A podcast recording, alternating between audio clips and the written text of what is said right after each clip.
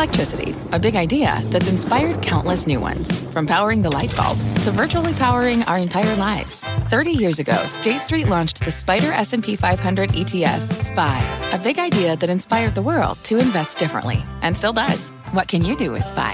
Before investing, consider the fund's investment objectives, risks, charges, and expenses. Visit ssga.com for a prospectus containing this and other information. Read it carefully before investing. SPY is subject to risks similar to those of stocks. All ETFs are subject to risk, including possible loss of principal. Alps Distributors Inc. Distributor. You're listening to The Exchange. Here's today's show. Hi, everybody. Here's what's coming up on the exchange. Stocks are definitely in wait and see mode today as we dive into this critical week for the markets. Big tech on deck with earnings, big data ahead on the economy, and of course, the big Fed decision on interest rates. We'll walk through what to expect, what's priced in, and how to position. Plus, can you hear me now? One of our guests brings three dividend paying stocks, and one of them is Verizon. He makes his case why now is the right time to buy. And it's not just big tech reporting. We're going to look at the semis, the home builders, even the restaurant trade with NXP, Pulte, and McDonald's all getting ready to report in the next 24 hours. It's coming up in earnings exchange. But first, we begin with today's markets and Dominic Chu. All right, Kelly, that wait and see mode that you talked about at the top of the show right now is pretty much exactly what you're getting right now. It's a mixed market. I use that a little tongue in cheek because we are up and down fractionally and have been pretty much all day, and not to any dramatic degree. But the reason why there's drama around that is because this could just be that positioning ahead of what should be the busiest week of earnings season and potentially filled with a lot of catalysts that drive the most important stocks in the market. For right now, the Dow Industrial is up about one quarter of 1%. That's 90 points, 31,989 the last trade there. The S&P is still below 4,000 right now, 3970, but it's up 9 points, a modest 1 quarter percent gain there. And then the Nasdaq trade is underperforming, albeit just fractionally to the downside to the tune of 1 quarter percent down. 11,810 for the Nasdaq Composite down about 23 points. One key part of the market that has been a focus for a lot of traders out there, no matter what asset class, has been interest rates. Now, the 10 year Treasury note yield is ticking higher today, but it's 2.82%. Now, remember, at the peak over here on an intraday basis, we got to just around 3.48%, and we are sitting at 2.81 right now. That was mid June, and you see the decline here. Would you be surprised if I told you that during that same span between mid June and now, the NASDAQ 100 ETF is up 10%? So as interest rates have fallen, tech valuations have gotten a little bit higher. We'll see if that dynamic plays out this week with a lot of big tech reports coming out. And speaking of, these five stocks, are the ones that could have a massive amount of influence on that market story, Kelly. Microsoft, Amazon, Apple, Alphabet, Meta Platforms. These stocks here are all reporting results at some point this week. They are all down between a half to one and a half percent right now. But this is important, Kelly, because we've reemphasized this a lot during the course of the last several years. These five stocks in particular make up 21% of the S&P 500 and 40% of the Nasdaq 100. So these stocks go, Kelly, this week with earnings so goes that market, perhaps. I'll send things back and over. Dom, everyone seems to be nervous right now. Don't you get that sense? I see stuff about you know that we think the market's going to have a bad week, and the VIX and Apple's going to miss, and it just.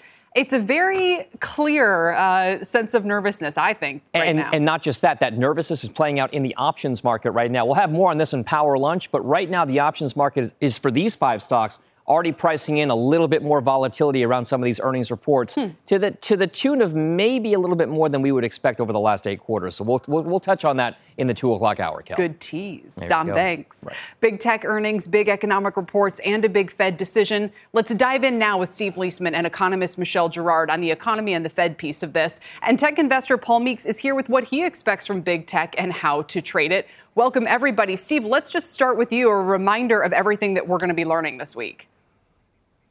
Yeah, it is a big week. It's going to provide critical data, Kelly, for the debate over a feared recession on one hand and an economic slowdown on the other, and one where the Fed's going to weigh in with policy and maybe some guidance that could ultimately tip the balance either way. Tuesday, we get new home sales. This has been pretty much on a downward track 664,000 expected, a 4.6% decline.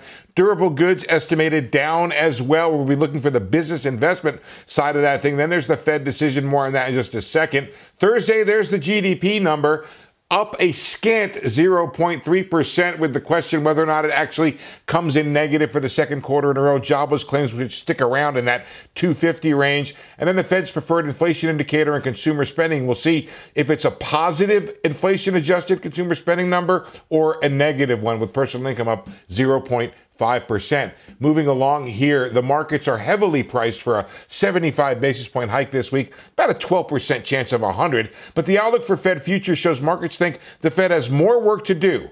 Raising rates to a peak of 340, 339, call it by January, and then quickly reversing itself, bringing it back down to 285 by year end. That shape has been in there for a long time with the numbers going up and down over time. So it continues to appear that the market is pricing in a recession and a policy reversal to address it. Both the data and the Fed statement and press conference this week should shed light on whether a recession arrives and how much, Kelly, that might change Fed policy. You read my mind. That's exactly the question I'm going to pick up on, Steve. Thank you very much, Steve Liesman. Because while this week is key for data in the Fed, the markets are already jumping ahead to what could happen next year, and specifically now pri- starting to price in the chance of rate cuts. My next guest is not on board yet, though, saying even if the economy slows or slips into recession, the Fed won't be able to cut rates. Michelle, I see you shaking your head already. Yeah. Michelle Girard is head of U.S. Uh, markets, uh, U.S at NatWest Markets. Just want to get that title in there. So why are you you thinking because of inflation they won't be able to do it? That's exactly right, Kelly. I mean, I, the market is expecting that the economy is going to slow, and that will solve all of the inflation problems, or at least get the Fed into a position where they will shift their focus from inflation more to, to growth. I just don't think the inflation numbers are going to help the Fed out here. We ourselves um, have the inflation forecast at the end of 2023 still at 3%, if you exclude food and energy. That, that's too high, I think. Um, and it's going to make it very difficult for the Fed to be able to shift its focus. I think that's going to be a real surprise for markets, as you said, that are looking for a rate cut. I don't think the Fed's going to be in a position to do that. And, and you're saying this acknowledging the slowdown, acknowledging even a possible recession. Yeah, I mean, you know, recession doesn't mean that you aren't going to necessarily have inflation. Of course, that's the worst mix for the Fed, but it's one that we've, you know, we've seen historically, and it, it's going to put the Fed in a very difficult position. Now, of course, the Fed can talk about the fact that looking forward, they think slower growth will help to bring inflation down, but Fed credibility right now is not high in terms of their own inflation forecast. And, and the Fed themselves have, have really started to look to, to basing policy on the actual inflation they're seeing. And again, if the inf- actual inflation numbers have not come down as much as the Fed needs to see, they're not going to be able to reverse course that quickly the Fed Chair Powell has said that the priority is going to be getting inflation down, even if it means causing some economic pain. Yeah. So you look at the markets and you say, okay, and, and, again, maybe you read everything that I read this weekend, but it was like everywhere I turn, everyone's talking about recession. Okay, fine. But it's this binary thing where there's this expectation of, well, that's the final verdict. That changes everything. And I just wonder where you think, I know this isn't, you know, your, your purview per se, but, you know, let's talk rates, for instance, or the stock market. I mean, if, if they're not talking about an, a macro event that would give the space to cut rates, how, how much might that change the way markets are currently pricing this? Well, it's exactly as Steve pointed out. The markets are looking for rate cuts by the end of next year. And, and part of the rally that we've seen in the last few days, I know today yields are up, but last Friday on weak economic data, we saw 10 year yields fall sharply. Uh, and, and that is on the expectation that the weakness in economic activity will really slow the Fed's ability to, to keep raising interest rates or even precipitate a rate cut. It would be a big surprise for the markets if, you know, you get weaker data, but inflation doesn't come down, and it would be it would cause a rethink, and I think put upward clearly upward pressure on market rates. Yeah. If that whole thinking uh, premise about Fed rate cuts it, it, you know goes away. Do you think it serves the Fed? Final question as we look to that language from Powell on Wednesday, which will probably look. He he knows the markets; they understand the state of affairs. Do you think he wants to push back against this pricing in of cuts because they would rather see higher? Long term rates? I mean, I'm just curious what, you know, sort of the second or third order thinking here. I, I, just have to say, Kelly, I hope the Fed gets out of the rate guidance business a bit because, yeah. you know, the Fed has tried to be transparent. It's tried to signal to the markets and guide it to where it wants the markets to be priced, but that has come back to bite them. And so I suspect that they will not try to be too prescriptive about where rates are headed. And again, just keep markets focused on the fact that the Fed is going to respond as the economic data and the inflation data warrant. And, and I think they're going to really work. I think they're going to try, at least we hope they will, to actually not try to do as much in terms of guiding rates because that is just that's just not worked in their favor, obviously, in the last several meetings. It's fascinating, Michelle. Thanks for bringing us this point of view today. We appreciate thanks, it, Michelle Girard. Let's turn now to big tech earnings. That's also taking place this week, and Paul Meeks is portfolio manager at Independent Wealth Solutions Management. Paul, it's good to see you. And uh, kind of in keeping with what I was bantering with Dom about a moment ago, you're bearish on the whole group. Why? Well, I'm not long term bearish, but I still think it's too early to go in and bottom fish because here's the deal. Yes, we've seen these stocks come down significantly, but so far, really only through a compression of valuation multiples. And we haven't seen these companies, at least until the last couple of weeks, where the early reporters acknowledge a recession that we may be in or we uh, will be in one soon. I need to see the companies come out, assume that uh, we're in a recession, lower their numbers uh, in line with that, and then we have lower valuation multiple, lower forecast.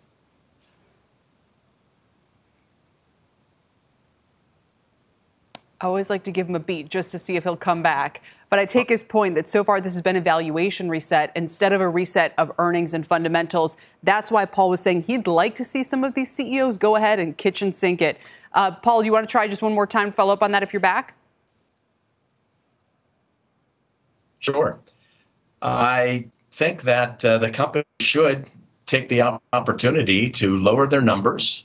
And when they do that, they have a free pass. Nobody's going to blame them. We're in a recessionary environment uh, we get a chance to take lower multiples with lower forecasts, get these stocks down to trough levels, and then I can go in and do some work. I do not want to buy even relatively cheap stocks when there are further estimates cut to come. And if we don't get it out of the way this quarter, it'll be the next quarter or the quarter after that. Let's rip off the band-aid and get at get after it. Yeah, and like you said, as someone who's kind of long-term bullish, you're not saying that you know these businesses are over and that you know Apple isn't worth maybe 150 a share, but get through the bad news, uh, reset the deck, so to speak. Paul, we'll leave it there. Thanks for your time today.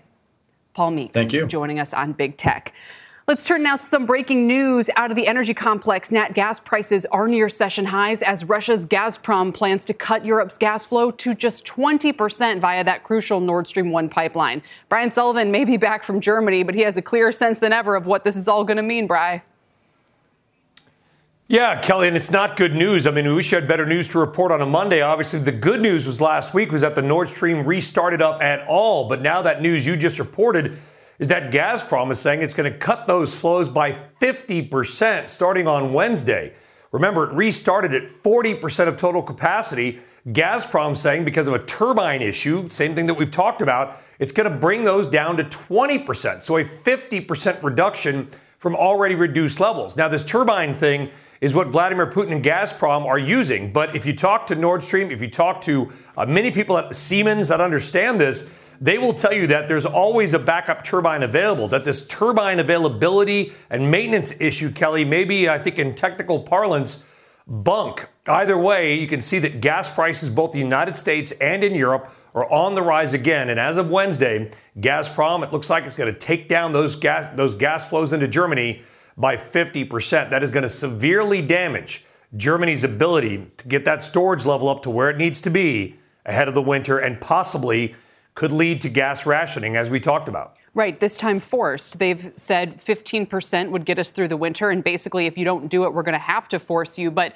this hasn't been agreed to, has it yet? I thought that was maybe this week that they wanted all of the EC members to agree on kind of this joint move on energy. And, and we've already seen some fracturing where certain countries are saying, Germany, you chose this energy policy, you got us into this mess, and we don't want to do it.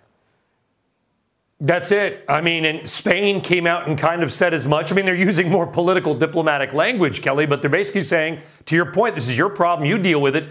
We're not going to ration gas or our economy because of problems that you made. This is what's going to be interesting. We're seeing sort of the far right in France start to rustle around, make noise about Germany's problem as well.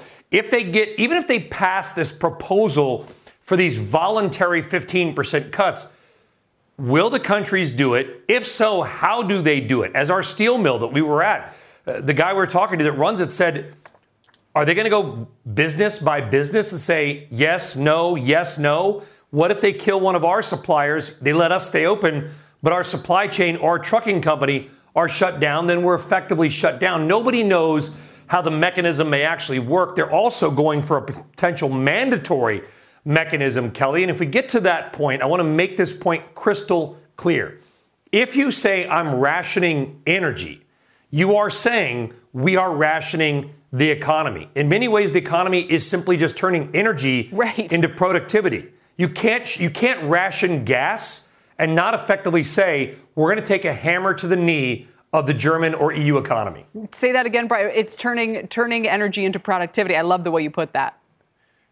Yeah, the, the, I mean, the economy in many ways is just turning energy into productivity. You, yeah. you use energy to make stuff, drive stuff, travel stuff, whatever it is. Energy is the economy. you can't take 15% of energy offline and expect to have a similar economy. The question is how how much of an economic hit might that be? Right. How much will this impact German GDP and you know, will that be a steep and deep recession? Right, and we've seen. I, I saw you know estimates of okay, we're going to tr- trim growth by half a point to a point. I, I hope that that's it because what we're potentially looking at would be a much larger hit than that. Brian, we'll leave it there. Thank you, Brian Sullivan on energy. We appreciate it. Coming up, volatile and directionless. it's kind of how my weekend felt. Uh, but that's how my next guest is describing this market environment. He still sees some opportunities in stocks, though, and we will get his picks next. Plus, NXP, Pulte, and McDonald's are set to report their results. We'll give you the numbers and narratives to know ahead on earnings exchange.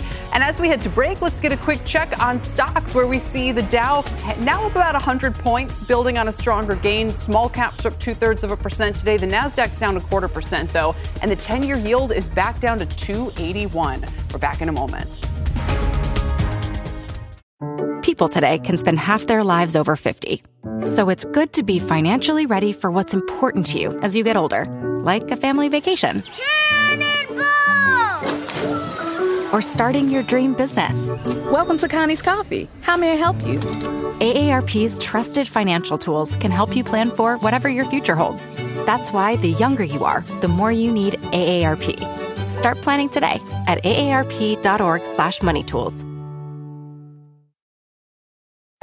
What's on the horizon for financial markets? At PGIM, it's a question that over 1,400 investment professionals relentlessly research in pursuit of your long term goals. Specialized across asset classes, but united in collaboration, our teams provide global and local expertise. Our investments shape tomorrow, today. Pursue your tomorrow with PGIM, a leading global asset manager.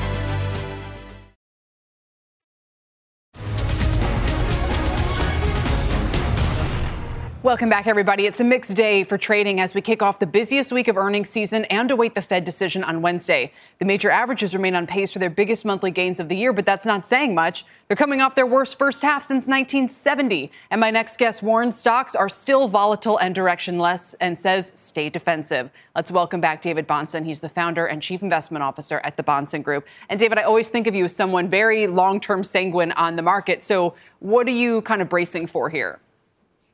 Yeah, that advice about uh, being defensive is kind of permanent advice, right? We always sort of lean into higher quality, but we do have a longer term perspective there. But we always like the types of companies that we're talking about that are dividend growers, good free cash flow generators, better balance sheets, which means they can kind of withstand longer periods of difficulty, and frankly, are the types of things that for the most part have done a lot better this year. You like Verizon and I know some people who hate that stock after last yeah. week now. Well, that's why I like it, because of the people you know who hate it. it is a pure contrarian play here. Eight and a half times earnings, a five and a half percent dividend yield that is not compromised and not in jeopardy. And so the reason Verizon is down is because they are in a difficult period. It's not for no reason. This isn't a steal. The company could stay in a struggling period for a while. And yet that's what we like to buy are companies that we have no doubt have a way out of these tough periods, that have the cash, have the balance sheet, have the strategy to go forward, but are just out of favor, as you say, people that hate it right now. But that is priced in. That's what an eight and a half time multiple tells you you. And we think investors are going to get paid if they patiently wait through this and get those dividends along the way. I think if I were to put it sort of more um, cosmically, they're mad at Verizon because they say, I was in this for the dividend. And now in one week, you've wiped out all of my returns. And why did I bother? And, and what's the point? And can I trust these names? Can I trust Verizon? Okay, they can maybe even take a bad week and say, but can I trust it in the longer run? Or some of your other dividend yielders here, some peers that Verizon would have. What would you say to those investors who now feel a little rudderless? Yeah, the idea about the stock price uh, wiping away the dividend really misses the point of being a dividend investor. It did not wipe away the dividend. People got the dividend, or they got more shares at lower prices. That compounding effect is actually very valuable. Hmm. And the fact of the matter is, is that unless they're needing to sell the stock because they have to go buy a boat or pay bills or something, the reality is that by holding the stock, the dividend itself tells you what the long-term direction is. But see, we don't look at it as a stock. We want to look at it as a company. And companies have up and down periods of time. The dividend is the management respecting the shareholder along the way through difficulty. But I got to say, I agree that people are looking at this saying there's secular challenges. Why trust a company like Verizon versus an AT&T? AT&T levered themselves up beyond that of most countries. Hmm. The Time Warner acquisition was a debacle. M&A is management saying they don't know what to do. Verizon resisted the temptation to go into the celebrity content game. So they've been more faithful. They're in a tough business and it's very capex sensitive. So that's going to hurt Verizon for a while. But they have not been untrustworthy the way AT&T is, and AT&T ultimately cut that dividend. Verizon's dividend sustainability is why people should trust it. That was a gr- that was a stirring defense. I would like you to be my defense lawyer, I think someday. So what are then a couple of other names or or areas or final pieces of advice that you would leave people with if they listen to that and say, okay, I'm on board, what do I do now? Okay, so another company that people really didn't trust for a long time was Blackstone, and it's an asset manager. They are really involved in private equity, hedge funds, real estate, and that stock was around $30 for a long time, but paying an 8% dividend yield while people were waiting and waiting the stock finally came all the way up into the 130, 140 range and really executed great. People on Wall Street finally saw what this company was about. Well, it's back down to 96 right now. They are kind of guiding lower I believe it's a fee based business that has $170 billion of investor money in cash to go out and invest if we do have a recession. And I think a company like Blackstone has earned people's trust and you're getting paid a great dividend while you wait. Wow, over 5%, 5.3 right now. Fascinating. David, yeah. thank you so much for all your time today. We appreciate it. Thanks, Kelly. David Bahnsen. Still ahead, the solar companies are also set to report earnings this week, and their stocks have held up pretty well this month. But are they a buy ahead of results or not? Plus, we talk a lot about the future of work post pandemic. What about the future of vacation? We're going to look at how executives are managing time off and what it means for the bottom line. The exchange is back in a couple. People today can spend half their lives over 50. So it's good to be financially ready for what's important to you as you get older, like a family vacation. Or starting your dream business. Welcome to Connie's Coffee. How may I help you? AARP's trusted financial tools can help you plan for whatever your future holds. That's why the younger you are, the more you need AARP. Start planning today at aarp.org/moneytools.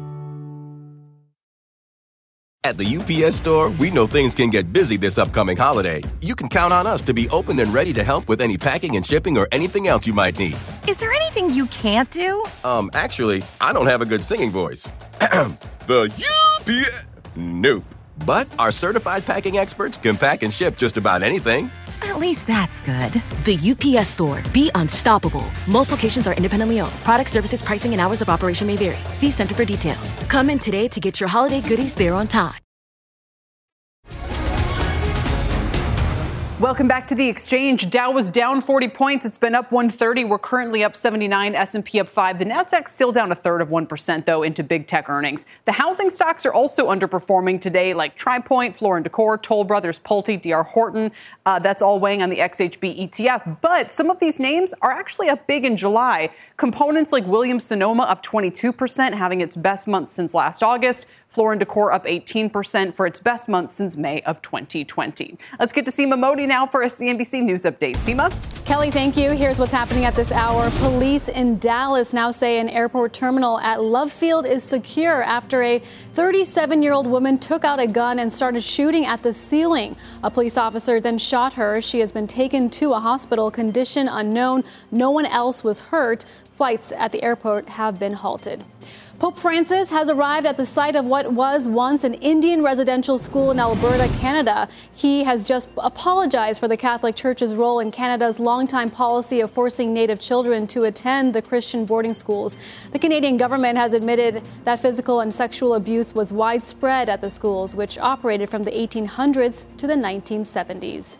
West Virginia Democratic Senator Joe Manchin is isolating after testing positive for COVID. He tweeted that he has mild symptoms, is fully vaccinated and boosted, and will continue to work remotely. His absence may complicate his efforts to pass bills in the evenly divided Senate before it starts its summer recess.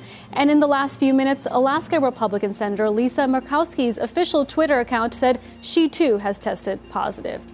Tonight on the news, why more people are saying they plan to take shorter vacations. That's at 7 p.m. Eastern. Kelly, for now, back to you. We'll have more on that in a moment. Seema, thanks. Still ahead, supply chain, labor pain, and rising interest rates. Just some of the challenges these three companies have to navigate. We'll get you set up for NXP, Pulte, and McDonald's next in Earnings Exchange. Welcome back to the exchange, everybody. We're kicking off the busiest week of this earnings season. We've got a third of the S&P, 40% of the Dow reporting, all five mega cap tech names. We've got the action, the story, and the trade on three companies that kick off this critical week, all reporting in the next 24 hours. After the bell today, the first up, NXPI, NXP Semiconductors. The shares are down 24% this year, but they're up 17% in July. It's the second best performer in the SMH. About half of its revenues come from automotive. That's been a tough area, as we know. The street also looking for numbers and guidance on mobile demand. Christina Partsinevelos brings us the story today, and Delano Saporu has our trades. He is founder and CEO of New Street Advisors and a CNBC contributor. Welcome to you both. Christina, a big one after some mixed signals from the other parts of the semi space lately. Well, it's uh, mixed signals across the board because we're expecting expecting uh, you know supply chains to ease and then as well muted demand. So across the board, you are starting to see that repricing. You're starting to see some expectations lowered. But for NXP, you mentioned a key point: about 50% of its revenues come from the auto sector. Sounds like good news, especially as uh, maybe some of these supply chain problems are easing. Even Volvo CEO said that they have they have all of their semiconductors in order. But there is an issue. The strength is expected to come from EVs. And unfortunately, NXP is underexposed to EVs, according to uh, Piper Sandler uh, analysts. And two other points, too, I just want to focus on. You have the China COVID lockdowns that are still in play. And then the second problem is whether there's going to be a inventory correction. Has there, you know, inventory uh, been relatively bloated? Has there been double ordering as well? And so, what does this mean for NXP's guidance going forward? Stock is expected to hit what three dollars and thirty-five cents EPS earnings per share on revenue of 3.26 billion. It's having its best month right now since June 2020. And it's been a sleepy mover the last four quarters with about 1% moves, but options are saying maybe 7%. Delano, what would you do with the stock here?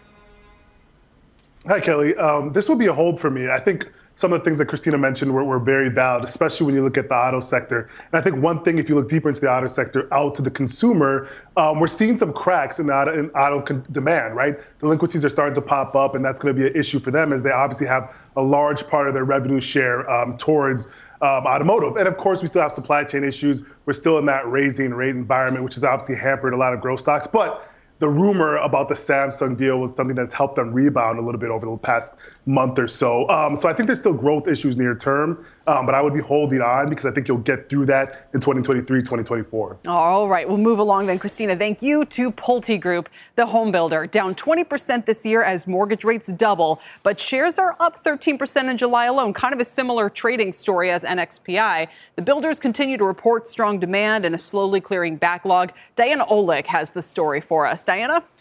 Well, Kelly, as you obviously know, because we talk about it all the time, June was the real turnaround, that big U turn in the red hot housing market. So I'm looking less at the top and bottom line numbers because they're likely to be very strong from Pulte. More, I want to see the cancellation rate, which we saw DR Horton last week report really jumped up. And I'm also interested in looking at any guidance that might change going forward because this is the real change in the market. Anything on pricing as well, because mortgage rates did pop up pretty significantly in June after rising steadily from January, again, twice that they were in January.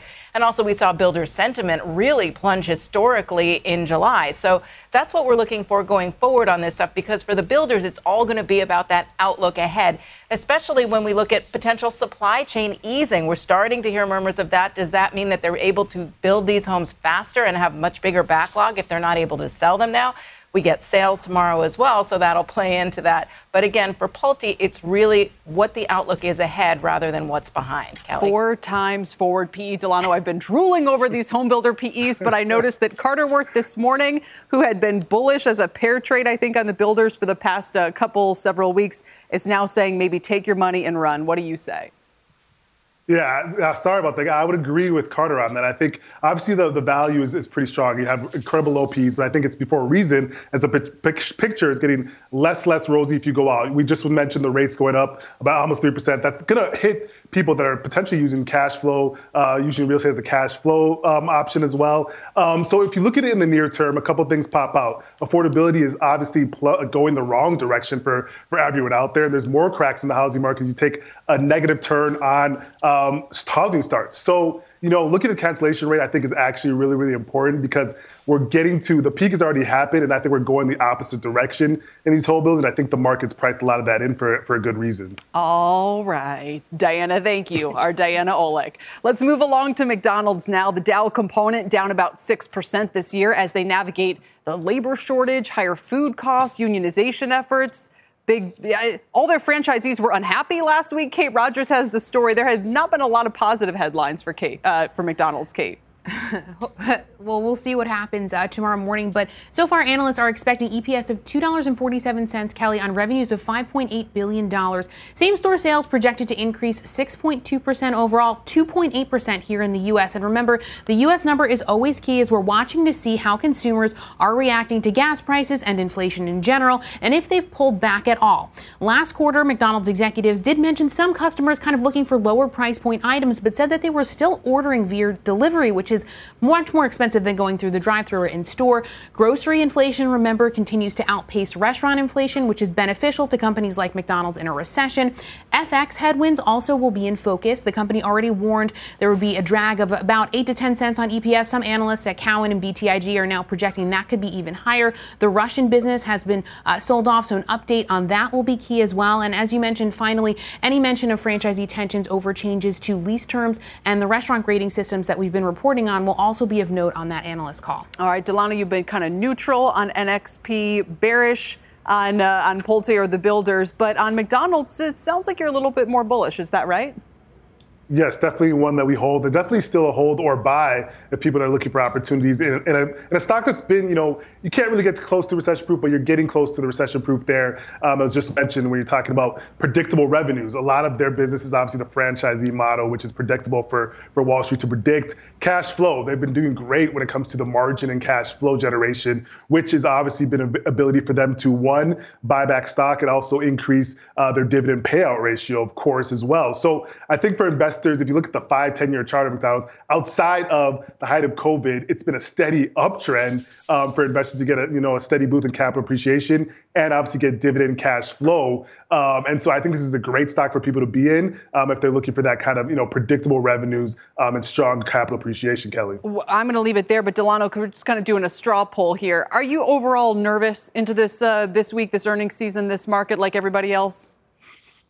I would say, yeah. I think you know, if we don't get you know solid numbers on the back of you know one, you know, easier projections, then we're going to, you know, potentially be in for another downtrend. Yeah. Um, we saw decent numbers last week from some of the banks, and and I think that helped pull us forward for the market. But it's definitely still shaky grounds, Kelly. All right, Delano, thanks for your time today. Delano Saporu, Kate Rogers, thank you for uh, giving us a preview of McDonald's as well. Still ahead, summer is in full swing, and new research shows time out of the office is good for employees, for executives. Why Americans need to get out of the office is next.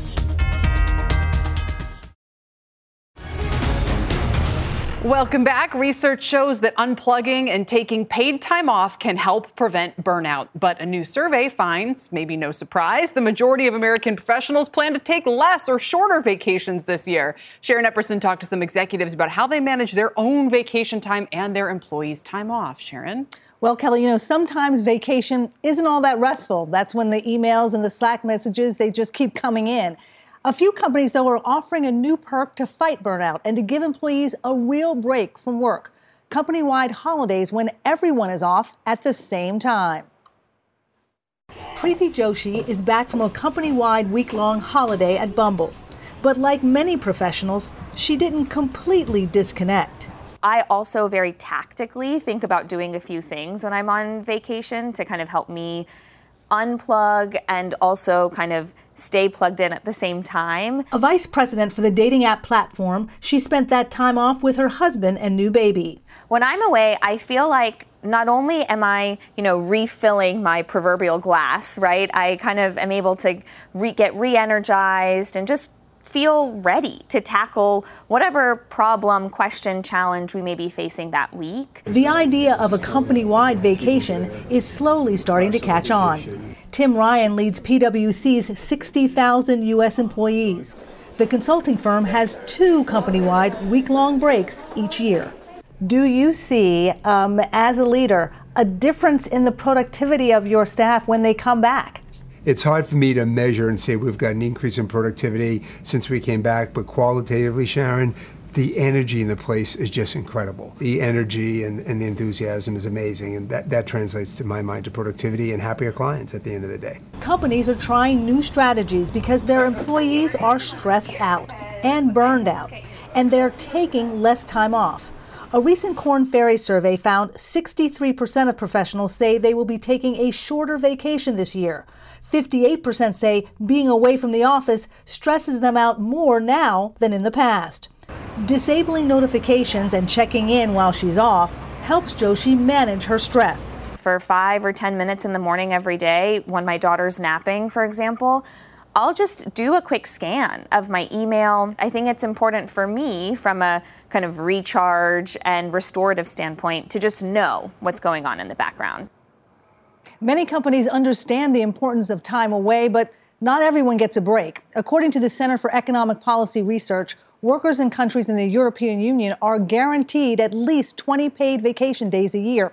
Yet nearly a quarter of American workers don't get any paid vacation time at all, Kelly. There's a, uh, an insight here, which is that when just one person is gone, we still check because you don't want to come back to the office and have to spend an entire day answering emails and, and dealing with that. So if the whole company is shut down, there's less to worry about at the in the background. Do they charge you for like taking your vacation days, or does that not count it's against separate them? from your vacation days? And you bring up a really good point that Tim Ryan said of why he put it on LinkedIn, and there are over 3,000 people interacting with him about him saying he's doing this and what exactly he was going to do on vacation. Set the tone. Let people know I'm taking this time off. If it's from the top and he's taking time off, then I should be able to take time off.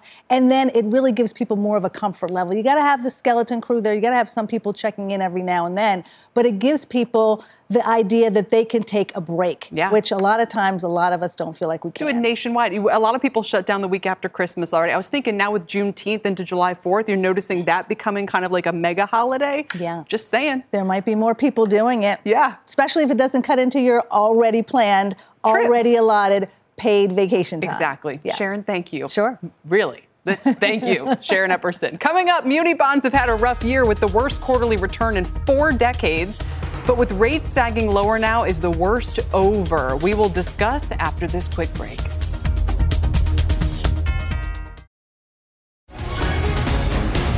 Welcome back to the exchange. The muni market is supposed to be a pretty sleepy place, but instead it's had a pretty terrible start to the year. The MUB ETF, which tracks the S&P Muni Bond Index, sliding about 8% through the end of June. The first quarter saw the worst quarterly returns in 40 years, prompting more than $75 billion of outflows from the space, according to Morningstar. But my next guest says the worst might be over. Joining us now is Nisha Patel. She's managing director of SMA portfolio management at Parametric.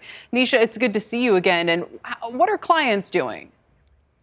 Yeah. So look, I, I think the bad news is, and the painful part for investors is, is obviously the huge surge in yields and negative returns, as you mentioned, the worst start for fixed income, for many fixed income markets, and particularly for munis. And because munis are primarily owned by individuals, uh, when you do see a significant upward move in yields, uh, you do see panic and you see kind of forced selling where munis have underperformed, uh, let's say, other asset classes, even when, when rates started to stabilize. So what that creates is an incredible opportunity uh, for investors to now invest at high tax-free yields, right? So in the short end of the curve, incredible amount of tax-free yield that clients are able to capture, as well in the long end. And this is something that we haven't seen uh, since kind of 2009 and 2010. So the good news is is that so far this month. Uh, the broad kind of Bloomberg Muni Index is showing uh, posting positive returns of almost two percent. Yeah. And again, that's telling um, of some of those outflows certainly abating and and more interest kind of coming in as investors are seeing value here. I mean, and it is weird to have the muni bonds kind of trading at um, in parity or in line with treasury bonds, right? Because you'd think, okay, well, if they're both going to offer the same yield, I'll take the one with the better tax advantages. So it's it seemed like that moment told us that okay, maybe now this asset class has gotten too cheap. I don't know. Yes, and that and that's exactly right. And the main thing here also to point out, uh, unlike possibly other sell-off periods, you could not have a stronger uh, credit story, right, from a fundamental standpoint. So this was not by any means credit related.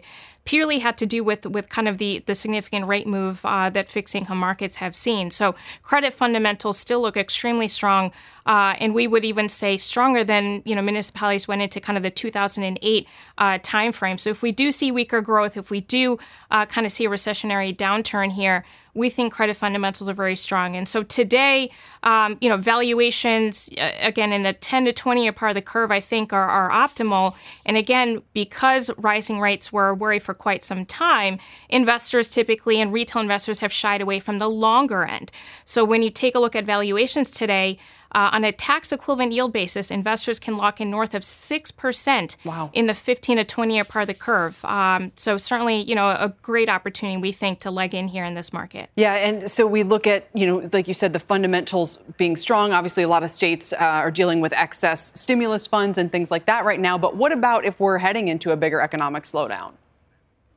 Yeah, so I, I, think when you when you look at uh, particularly in investment grade munis and high yield munis uh, as well, obviously you're going to see kind of that that repercussion of a slowdown, weaker growth period first start to show there. But even in the high yield space, given that today's kind of baseline of defaults is still very low, um, again credit fundamentals still even in the high yield space have fairly are fairly strong. Um, we don't see the default rate ticking up significantly. And for again municipal credits and especially across states and cities, almost $2 trillion of aid have, have gone out to municipalities, right, over the past two years as part of federal stimulus uh, kind of plans. So, you know, state revenues have come in far higher than expected. Many cities and, and uh, states are sitting on surpluses. So, again, I think they're much better positioned today uh, than they have before. Now, that's not to say, you know, credit monitoring uh, isn't going to be important. I think Right. professional management, you know, in municipal bond portfolios uh, is going to be very uh, important. And one last thing to add, you know, our clients, uh, you had asked earlier, what are they taking advantage of? Uh, at Parametric in our municipal portfolios, we are tax loss harvesting, right? So kind of uh, making lemon, lemonade Sure. out of lemons, if you will. Um, and that's been an incredible opportunity that, you know, we're able to do throughout the year. And we're not waiting just for the end of the year to kind of take those losses. No, that's a great point. Nisha, thank you. Appreciate the update. Thank you. Nisha Patel with Parametric. Still ahead, this ETF climbing about 12% over the past three months. Is that a good harbinger into earnings or a sign expectations are too high? It's next on the exchange.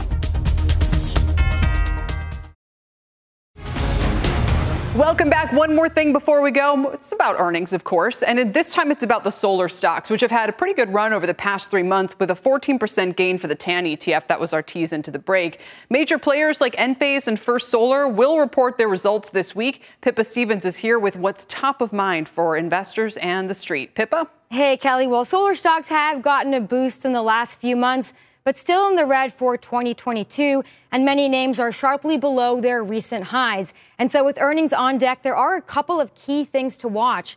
Number one is inflationary pressures. This has been a key concern for the group amid a spike in raw material costs. Now, recently, we've seen copper, steel, and aluminum pull back, which is good for the industry. However, polysilicon, which is critical for panels, remains elevated. Number two is pricing power. Since costs are rising across the board, companies' ability to pass those along to customers without sacrificing volume is important. So, in other words, are companies maintaining their margins?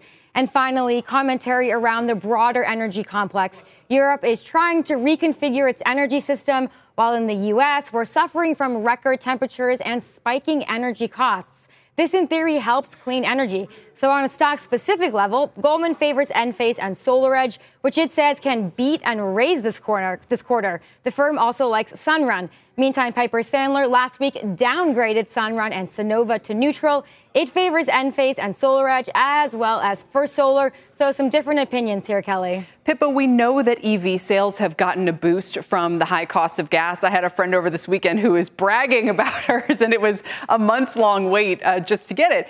What do we know about the extent to which high prices have caused, if they have, a boom in solar installations? Well, we are seeing record demand, but then, of course, the flip side of that is can the supply keep up? And so companies have said the longer utility rates remain high, the more attractive is their proposition. And you know, PG&E out in California, they're raising prices by 20% this year. And so that has real, real consequences for customers across the board.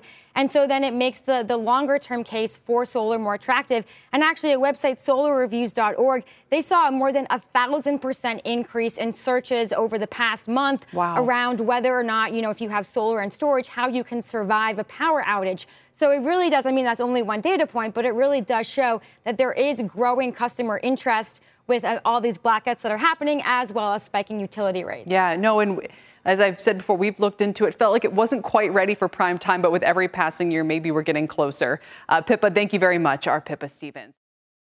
You've been listening to The Exchange. Make sure you're subscribed to get each episode every day, same time, same place.